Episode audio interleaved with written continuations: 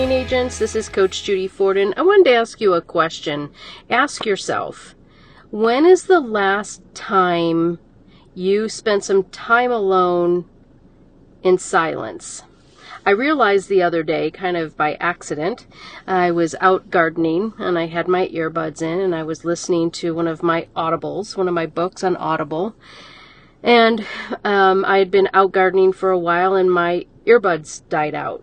So I'm in the middle of, you know, mucking around in the dirt and my hands are dirty, and I thought, okay, I'm just going to, I'll finish this up and I'll get to my book, I'll get my other earbud and I'll get to my book later. And as I was doing that and I started to do my gardening again without having anything in my ears, listening to anything, boy, it was really, it was surprising to me because I realized I'm so into wanting to learn. I so, I'm always reading something. I'm listening to something. I'm there's always something going on in the background. Maybe it could even just be music.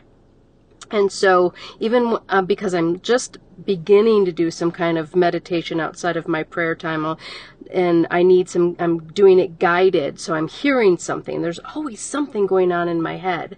So by this accident of my earbuds not being charged up and they they went out, I am gardening and realize, wow, how great was it then for probably the next hour. I just spent time doing my gardening in my own thoughts, listening. I got to hear, I heard birds.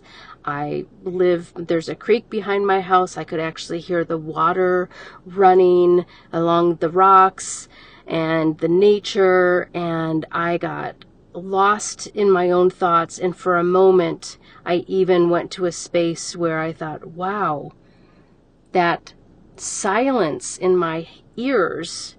I went for a period of time where I think I it, it, it, I, I did a meditation without even realizing I was meditating. So I want to give you a different kind of challenge. I know we've been talking about challenges the last couple weeks, um, and I want to add this challenge.